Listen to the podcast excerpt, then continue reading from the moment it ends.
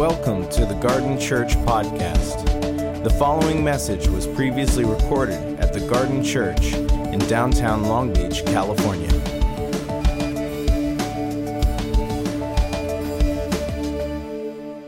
It really is a massive privilege and a joy to be with you. This is a church very dear to our hearts.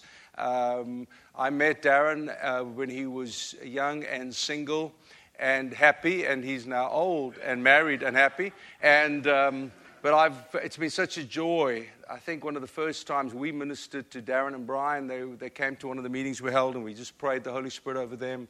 And I've just, it's been such a joy and a pleasure and a privilege to watch the journey unfold. Personally, maritally, family, and then for you as a community. Well done. You are greatly loved, admired.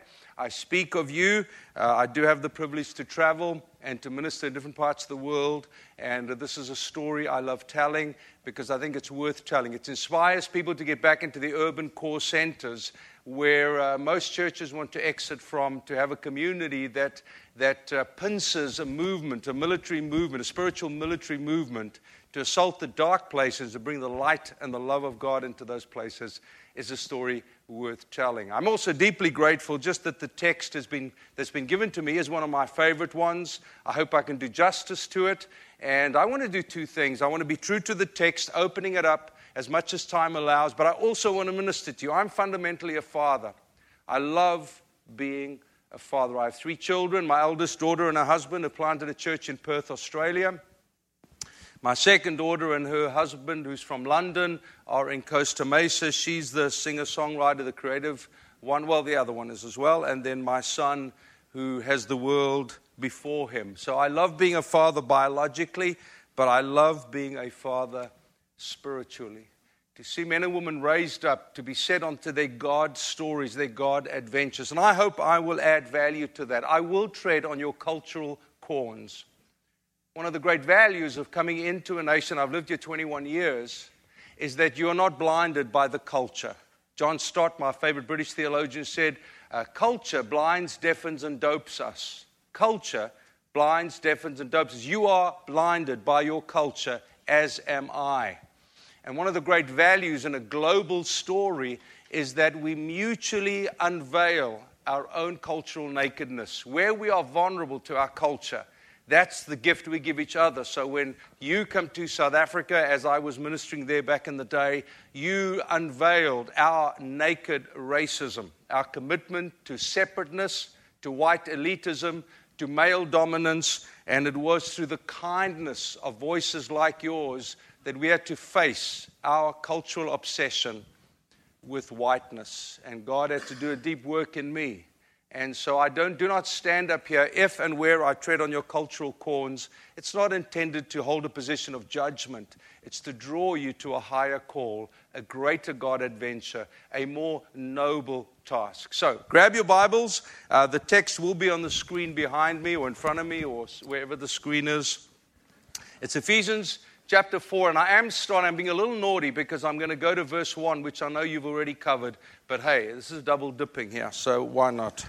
All right, I'm reading from the NIV, uh, Ephesians chapter 1, and I'm reading from, uh, sorry, chapter 4 from verse 1. As a prisoner for the Lord, then, I urge you. The ESV says, I therefore, in other words, he's adding on to what he's already said. He's now building onto that. I urge you to live a life worthy of the calling you have received. Please note that I am going to cycle back to that. Be completely humble and gentle. Be patient bearing with one another in love, making every effort to keep the unity of the Spirit through the bond of peace. There is one body and one Spirit, just as you were called to one hope when you were called, one Lord, one faith, one baptism, one God and Father of all, who is over all and through all and in all. And to each one of us, grace has been given as Christ apportioned it. This is why it says, when he ascended on high, he led captives in his train and he gave gifts to men. Obviously, ladies, that's the generic form. It means men or uh, humankind, men and women. What does he descended mean except that he also descended to the lower earthly regions? He who descended is the very one who ascended higher than all the heavens in order to fill the whole universe. It was he, Jesus, who gave some to be apostles some to be prophets, some to be evangelists, some to be pastors and teachers, to do a few things to prepare or equip or train God's people for the works of service so that the body of Christ may be built up until we all reach, all reach, all reach the unity in the faith and in the knowledge of the Son of God and become mature, attaining to the whole measure of the fullness of Christ. Then we will no longer be infants tossed back and forth by the waves, blown here and there by every wind of teaching or doctrine, and by the cunning and craftiness of men in their deceitful scheming. Instead, Speaking the truth in love, we will in all things grow up into Him who is the head, that is Christ. From Him, the whole body, joined and held together by every supporting ligament, grows and builds itself up in love as each part does its work. Father, teach us now. Holy Spirit, you are the great instructor, educator. Jesus, we only have access to the table of grace because of you. And Father, we want to surrender our values, virtues, and visions so that we can embrace you fully without reserve reluctance. Grant me grace, the speaker today, both to learn and to instruct. And my hearers, Lord, let every man and woman, if they're children here, let them encounter you in a transformative way. Maybe the funny, funniness of my accent somehow be the sharp edged sword that pinces the heart to surrender to Jesus. Amen. It was about uh, my son's 18, so he was about four at the time. I was coming out of an elders meeting uh, at a friend's house, and uh, we always have the husbands and wives in the gig. We, we need each other. And my phone rang, and it was my mother in law, and uh, she called me. She said, Chris, I think you'd better come home. I said, Laws, what's happening? She said, There's a snake on the patio. Now, we were living in Diamond Bar. The house at the time backed onto the Firestone Scout Reservation, thousands of acres of undeveloped bush. And it was actually God's kindness to us coming from Africa. I think if we've been dumped into an urban core center without space to breathe, it may have been a little too much for us. And so uh, we, we, bought this beautiful home that backed up onto this reservation, and we had all sorts of deer and lynx and bobcats and coyotes. I'm told there was a mountain lion that came through. I wasn't there. So I can say it with confidence there was a mountain lion there. Um, but but, but uh, ironically enough, growing up in Africa, I never saw snakes, uh, well, not kind of life threatening snakes, even though I'm sure they were around us all the time. So I did what, what every courageous man of the word does is I called one of the elders because Jesus said go two by two. So I grabbed Jay, and, and Jay was the guy to take because he'd been a missionary in Africa and killed many snakes. So I said, Jay, I will come and support your ministry. I will back you. I believe in you. And uh, we got there, and there was a rattlesnake. The morning I'd done some preparation in my study, and my study backed up onto the, the patio. And um, my boy had been there on his little rocking horse, and he had all these little gizmos there. And, and um, the, the, the snake had obviously been under his toy box. We just didn't know. And um, so uh, we, we, my job was to clear everyone out and, and, and, hold everyone back, you know, so that Jay could do his work as, a, as a, the, the, the snake killer. And uh, I, I, was a great help. I felt like I was Robin to Batman. I was right there. I, I supported him as we killed the snake, as, as he killed the snake, and um, which we were told we shouldn't have done. But, I, my boy was there. I'm not going to be politically correct when my boy's life or death is on the line. Afterwards, we cleaned up the mess. Um, Meryl, my delightful wife, called our son who had woken up from his afternoon nap, and she got on her knees in front of him and she took his face in her hands like this and she said, T, I will need you to listen to mom very carefully. Yes, mom. You know, we killed a snake. Yes, Mom. Now, my boy, this is what I need you to understand. These snakes can kill you. Yes, Mom. Now, when you see a snake in the future, you must not make a noise. You must not go crazy. You must not run away. You must stand still. Did you get that, boy? Yes. Then you move back slowly. Did you get that? Don't scream, don't shout. Move back slowly. And thirdly, when you are far away enough. Call me. Have you got that? Yes, Mom. What must you do if you see a snake? I must run, I must scream and get away as far as I possibly can. a moment of instruction clearly lost. When I read this text, I have a familial hermeneutic, which means when I read the Bible, I'm always reading it through the lenses of family. I'm not looking for principles. I'm not looking for a philosophical adjustment of what the text may or may not mean. I'm looking for the family story. And when I read this, I cannot but help see Paul doing this. This is the church he loved so deeply. In fact, he sent one of his favorite sons, Timothy, to pastor it.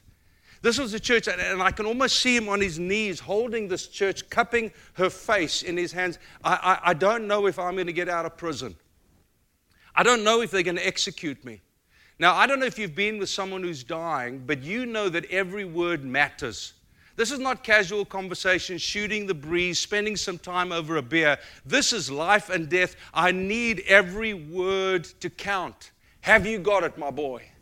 Have you got it, my girl? And when I read this text, particularly this portion, I feel like Paul's high appeal is for us to understand him as Father calling us to some themes which I will identify in just a moment, but they are pivotal for our ongoing health, growth, and maturity. Does that make sense to you? I, I, think as he's in prison, which we know from verse 1, he is cupping the church's face and say, Please heed this. This is absolutely imperative for you to understand. And for me, there are five threads or themes that I want to weave into this narrative. And the first thing, and that's why I had to go back to verse 1, Darren, I'm so sorry, but, but I want us to understand that threaded in here is celebrating our captivity. When I came here 20 years, 21 years ago, I was honestly intrigued, and it's not all good or bad, Please hear me. I'm not a, an extreme guy. But the preoccupation with living my dream. And you know, I have just never found that in the Bible. I've never found in the Bible, my job is to define my dream, identify my dream, live my dream, and this Father smiles. I, I just have never seen that in the text. I know it's prolific in our secular world postmodern, post Christian, pagan world. Find your dream, live your dream, sacrifice for your dream. That's what this life is all about. But when I read the text, I read Paul saying, I'm in prison for the Lord. I'm the Lord's prisoner. That was true physically, but I want to argue it's true spiritually. When you and I come to this great and glorious Christ who has redeemed us and given his life for us, we become captive to Him. Our life is not our own. Our dreams are too small. At 24, I planted our first church. Meryl and I, she was 21 at college, I was 24. And I went to my mentor, Carl, and, and, and I said, Carl, you won't believe how big my dream is. I, I wanted him to be uber impressed. I said, Carl, I'm going to lead the biggest church in Durban. And I sat back with this smirk on my face, thinking, he is going to be so impressed. How silly. How ridiculous. How embarrassingly awkward. That I had to learn that the first great adventure of my spiritual journey is death. Dying to my dreams, dying to my wishes. I become a captive of His great plans and His great purposes. People come to me and say, oh, Well, Chris, you know, I really need to get divorced. I feel I'm captive in this marriage. Wow, that sounds amazing. That, that's, that's amazing. So am I. I am captive to 36 glorious years of marriage. Three times we nearly killed each other, but, but, but the other times were glorious years of marriage. And Meryl and I are completely incompatible. We have nothing in common but Jesus and our kids. Nothing in common. I thought that's why you get married because of your incompatibility. Otherwise, I'd have to marry a man just like me.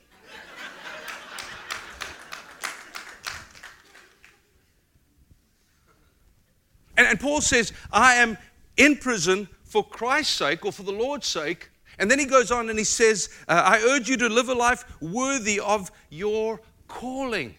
We're in prison to our calling, ladies and gentlemen. Meryl came to me. She was asked to speak in, in, in, Orange County at a women's event on something like living your dreams. And she came through and she sat down in, in my study. She says, Can I just run a few ideas past you? I said, I'd love to, babe.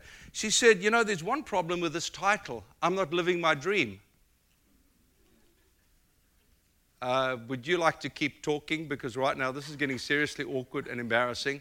You see, because she's not living her dream. I'm not like her father. I'm not six foot two, tall, dark, and handsome. I'm five foot ten and shrinking with a big butt. I'm not like her dad. I'm not quite a demure and English gentleman. I'm a robust Afrikaner who is passionate about everything he does, who continuously lives on the edge of life. And, ladies and gentlemen, we are to celebrate our captivity, and our captivity is to Christ. Let me tell you about Debbie Jones. Debbie Jones came into our world, a gorgeous woman, always elegantly dressed, worked for Aramis back in the day as the regional manager. Her dream was to have a house. Her husband was the CFO of a mill. They had some means, and her house, her dream was to live in this kind of, it's difficult to translate, but sufficient to say, outer suburbs, misty hills, white picket fence, gorgeous garden, and her kids to a top private school. And I looked at her when we met her as she came to faith, and I thought, Debbie, God is about to turn your life upside down, but I daren't say it to her. Let me fast forward to the day I flew into Francistown, Botswana. And I met Debbie. And this was not, and Debbie was always and is still always elegant, well dressed, well groomed. But this time it wasn't the Aramis regional manager. It was the woman who, with her husband, had planted a church amongst the squatters in Francistown. And her and I walked as tears streamed across her gorgeously made up face as we went from one squatter house to the next, as she hugged these women who probably hadn't bathed for weeks, as she hugged them and loved them and said to me, This is my congregation. These are the people we love. This is who we've laid our lives down for. Her house in the hills, in the mists, with a white picket fence and a gorgeously manicured garden, had been replaced by the dusty, dirty streets of an African township as she hugged not the highly sophisticated woman of position and means and influence, but the raw, rugged woman who survived every day feeding their kids on nothing, on a dollar or two. This was the congregation, and Debbie Jones was captive to the calling. You'll never I promise you, live a life fulfilled with meaning until you let Him handcuff you. Never. And you don't know what that would look like. I'm sorry to take time with this, but I so dearly want us to get this. It's the thing I do with each one of my kids. I've done once, I've done twice, I've done over and over again. I will not have the conversation with my son who starts college in August What's your dream? I will not. I say, What's your calling, boy? What's it going to cost you? That's the conversation we have. Now, if that sounds sullen and melancholic, it certainly is not. Because with every calling, there is privilege and pain. Every calling. And Meryl and I sat in Paris for our 30th wedding anniversary as the sun was setting over the Seine, next near Notre Dame and there was a man playing, pulled out a violin and started playing. And the Parisians, in their true romantic beauty, started dancing on the street. And I had a beer, and she and Meryl had a glass of wine, and she doesn't even really drink. The mood just seemed to need a glass of wine. That's all. And we sat there with tears down our faces because we've been handcuffed to Christ and the calling He's given to us. If we don't settle that, dear friends, we will always wonder why. See, if we don't know the why behind our calling, we will always wonder why has this happened to me? But when we settle the why of our calling, we'll, do you think Paul said, Oh God, all that I did was love you and now I'm in prison? This is so unfair.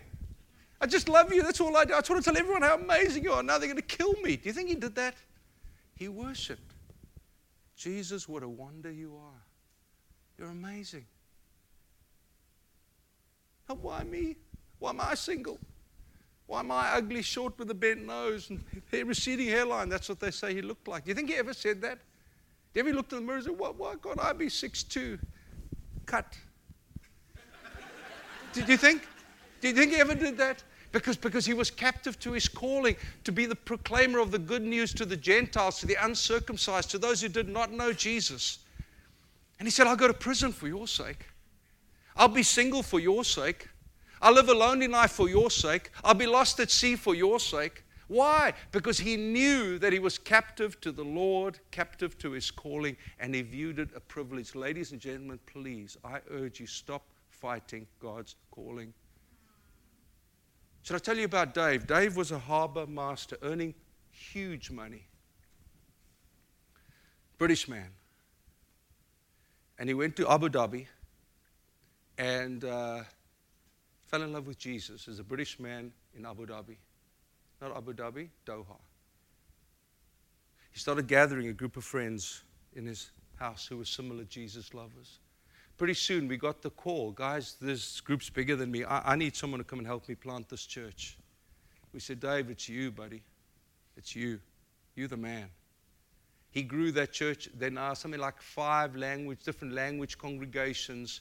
I don't know how many churches they've planted in Nepal and whatever. It's because a harbor master said, I will die to the privilege I have of being the harbor master with much money, much influence, being with the sheik and all the influential pieces. I will say yes to a Jesus call that will take me to the villages of Nepal and share the love of Christ with them. What captivity am I the privilege of? You want a big story? You want a big dream? Put your hands out and get handcuffed to Christ. See what He'll do with your life. I could tell so many stories that run through my mind photograph after photograph of friends, young and old, who said, Yes, I will be held captive. The second thing I want to say, you with me? Sorry I took so long with that, but I so want that to leak into our hearts. I so want that. Not only is there celebrating our captivity, but it's embracing our togetherness. Don't you love all the ones? One Father, one Son, one Holy Spirit, one body, one Spirit, one hope, one Lord, one faith, one baptism, one God in all who is over all. I love the Trinity. I love the fact that we don't serve one God, singular, but one God made up of three persons. How could a God who loves no one know about love or dispense love or dispense partnership or dispense togetherness? Jonathan Marlow says this The theologians of the early church tried to describe this wonderful reality we call Trinity. If any of you have been to a Greek wedding, you may have seen their distinctive way of dancing, he writes. It's called the perichoresis, I think. I hope my pronunciation is good. Otherwise, it's just my South African accent. There are not two dancers, but at least three. They start to go in circles, weaving in and out as this very beautiful pattern of motion. They start to go faster and faster, all the while staying in perfect rhythm and in sync with each other. Eventually, they are dancing so quickly and yet so effortlessly that as you look at them, it becomes a blur.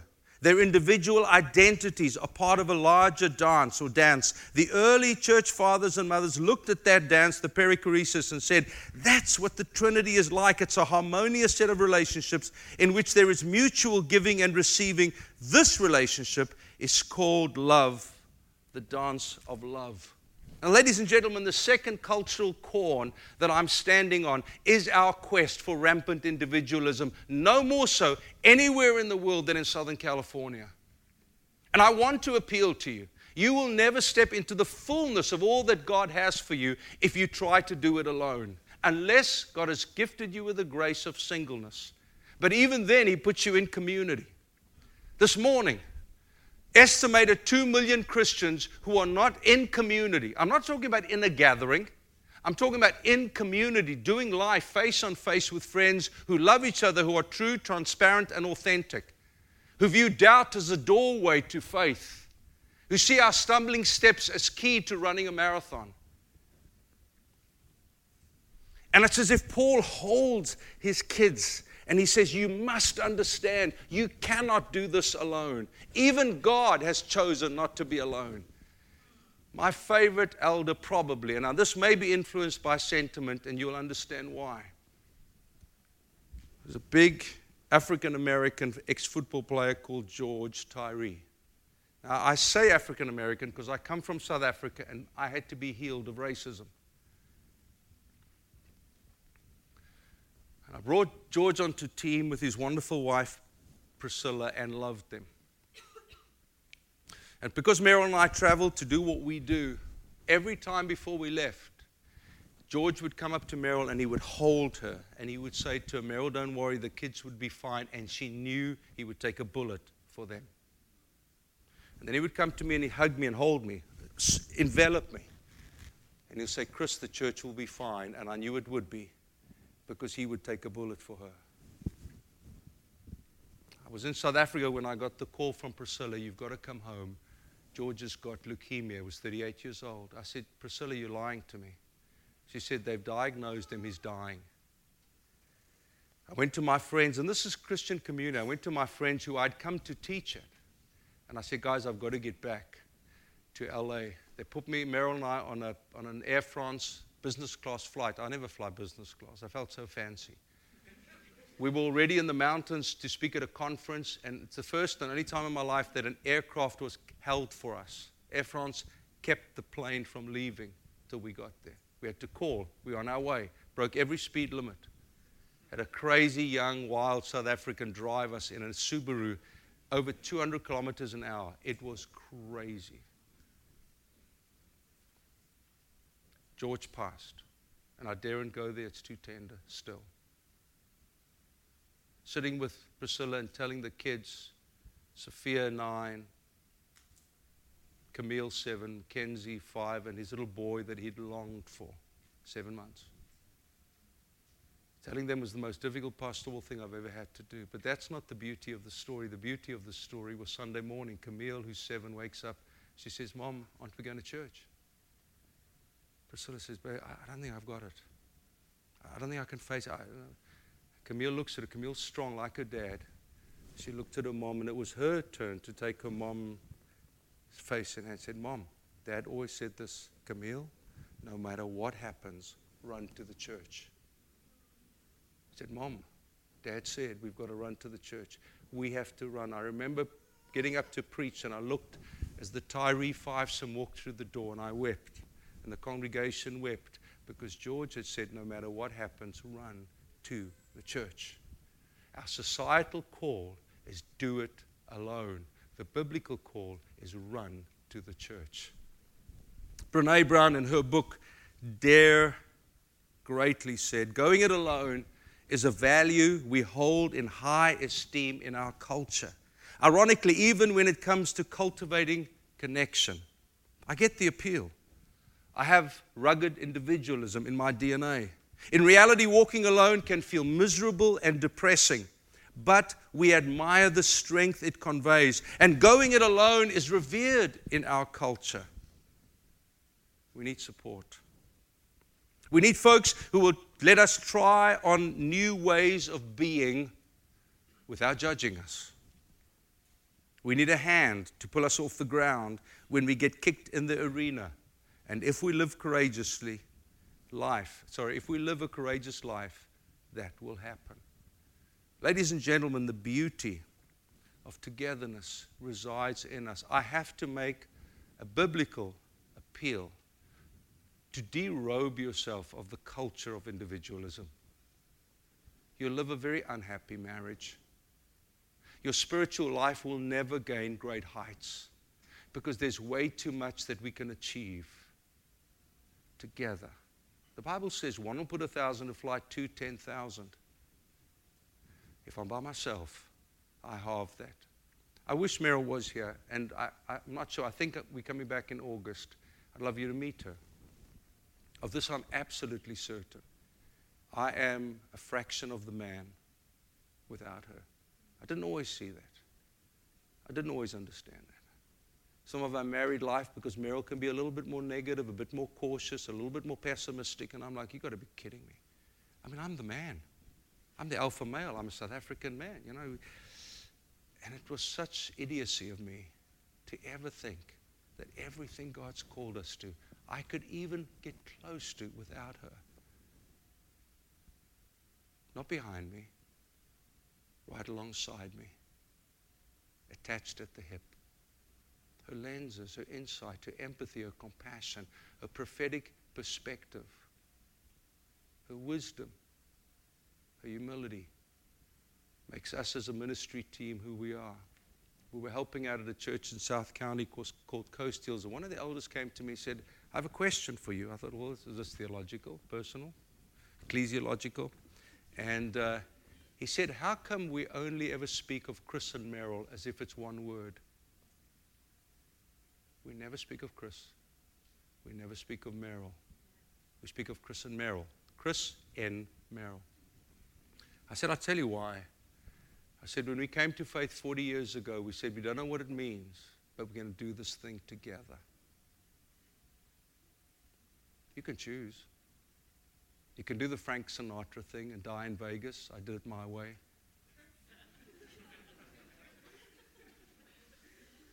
or you can do it this way one faith, one hope, one baptism, one Lord, one Father, one Spirit, together. See, we can't rush to get to the gifts if we don't understand we've got to die to our calling, got to hold captivity dearly, and we've got to embrace the wonder of togetherness. It is wonderful. Will we irritate each other? Absolutely. Will we get on each other's nerves? Heck yeah. No one loves Meryl Diane Weinand like I do, and no one has hurt her as much as I have.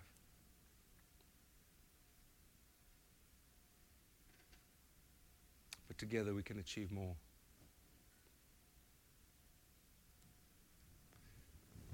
Are you with me? Let me jump through some. I have to miss out on some stuff here. Please hear me. I love you too much to just come up and placate you. I care too deeply for the garden story. It's early days. The church we planted is 34 years old. It's in a fourth leader. All of them have come through. That's in Durban, South Africa. All of them have come through from within. It's a church of thousands, pl- planted many churches around the world.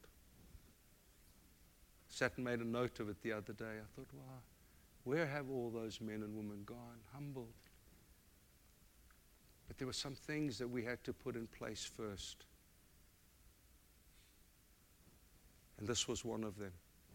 You know, can I tell you another little story? I, I, Darren, I hope this is helpful. One of the things we decided is that we ministry as families, not as dads, not as dads and moms, as families. So on Sunday nights, for 34 years, we've had a Sunday night gathering. They still have it. And we've never had kids' ministry once. You know, when I go there now, the very kids who used to sit on the floor on a Sunday night, we started with our daughter with Nas and the other kids her age, we'd bring a little blanket. The kids would be in their pajamas. We teach them. There's a little, your snack, pens and crayons and coloring in books. I, I, I, flew to Toronto to a church plant there, and eight gorgeous 18 year old guy walked up to me and he held me and wept. He said, You know, my parents moved to Toronto from South Africa to help this church plant. And he said, I've hated it.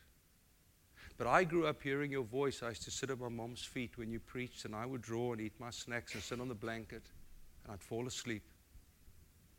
And he said, When I heard your voice today, I knew everything would be fine. Ministry is not what dad does, or what dad and mom do, or what dad and mom do in different churches. Where did we get that from? Isn't this supposed to be family? Isn't that what we do together? and what the kids do with us. Embrace the power of togetherness. I need to close. Actually, I need to close. And I'm sorry we haven't got very far at all.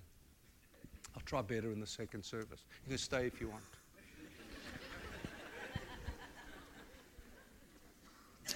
Paul gives a great fivefold or fourfold, depending on how you interpret it, picture of, um, of these gifts. And let it be sufficient to say, because I think it will help you as we land apostle, prophet, evangelist, pastor, or pastor teacher.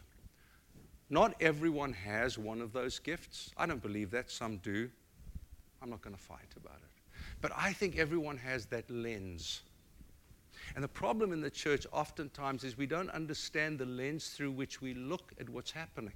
Those of you with an apostolic lens generally are movers. You're entrepreneurs, you're initiators, you're ideators. You want the church to keep moving forward. You celebrate the high moments when someone's going somewhere a missionary, a church planter, a global initiative, working with the refugees in Athens. That kind of thing stirs inside of you because you have that apostolic lens through which you read the Bible, through which you live your life. Your money, your checkbook reflects that. Your time, your week reflects that because there is this sent one inside of you and you can't help it. You start getting frustrated when no one goes anywhere, when the nations aren't spoken about, when, the, when those who are far away from God can go to hell. It drives you nuts.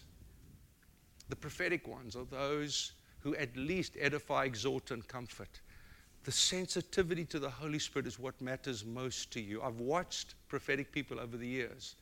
I have a prophetic adjective to my noun. I'm not a prophet. But the prophets love the Holy Spirit. It's, it's what's more important than anything else. So when they see you walking in with your coffee during worship, talking to your mate, the prophetic people want to come up there and just take you down. The Holy Spirit's here, jerk. The Holy Spirit is here honor him, revere him, give him space, give him room, give him time. He wants to meet you. Are you with me? The evangelist is preoccupied with those who are far away from God. We don't have an altar call. No one gets saved in this church. What on earth is happening? Can't we see there are people right here? We shouldn't be meeting, says the evangelist. We should be going door to door. What is it? It's a lens that wants to see men and women coming to Christ. It's a beautiful lens. I wish I had that lens more often. It's a beautiful lens. The pastor is the nurturer, carer who biblically actually wants to bring people to maturity. It's not just empathy and compassion, it's a commitment to maturity. It's taking people on a journey. The Lord is my shepherd, I shall not want. He leads me besides the quiet waters. It's not, oh, don't disrupt the church, Darren. Keep everything cool, keep it hip. No, keep it robust, keep it radical, keep it. You see my the prophetic piece in me? See, I can't help it. When I see people getting cool, I want to cut off their beards and ruffle their hair. That's what I want to do.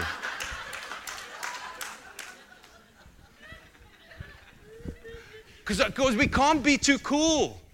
I, I, I want to, uh, I, when, the, when the word says, let's shout unto the Lord, and we're like, shout to the Lord. I'm like, stop.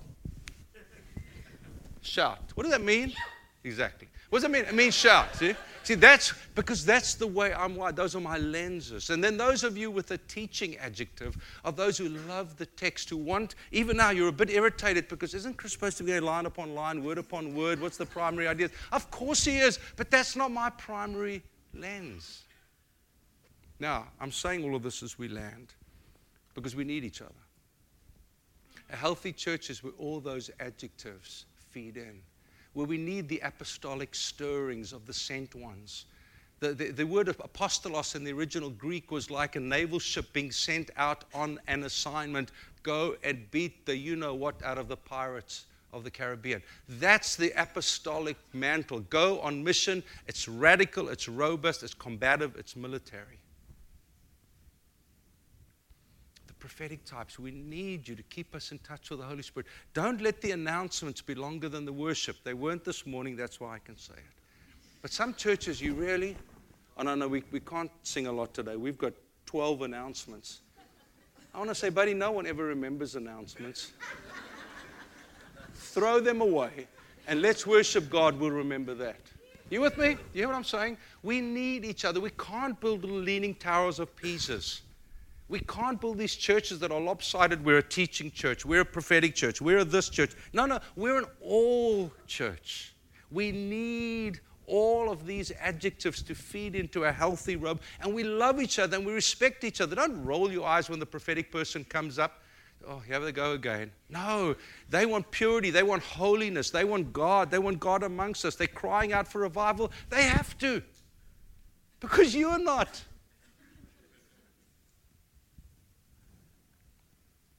Healthy churches where all of these things feed. And I celebrate who I am. I'm comfortable with who I am. I am a pastor in a prophetic community. Oh, we need you. I'm a teacher in an evangelistic community. Oh, we need you. It's when each part, and it lands there. A mature community is where we, every person plays their part. Every part of the body is absolutely, essentially wired together. Thank you for listening to the Garden Church podcast. For more information about the Garden Church, visit thegardenlb.org.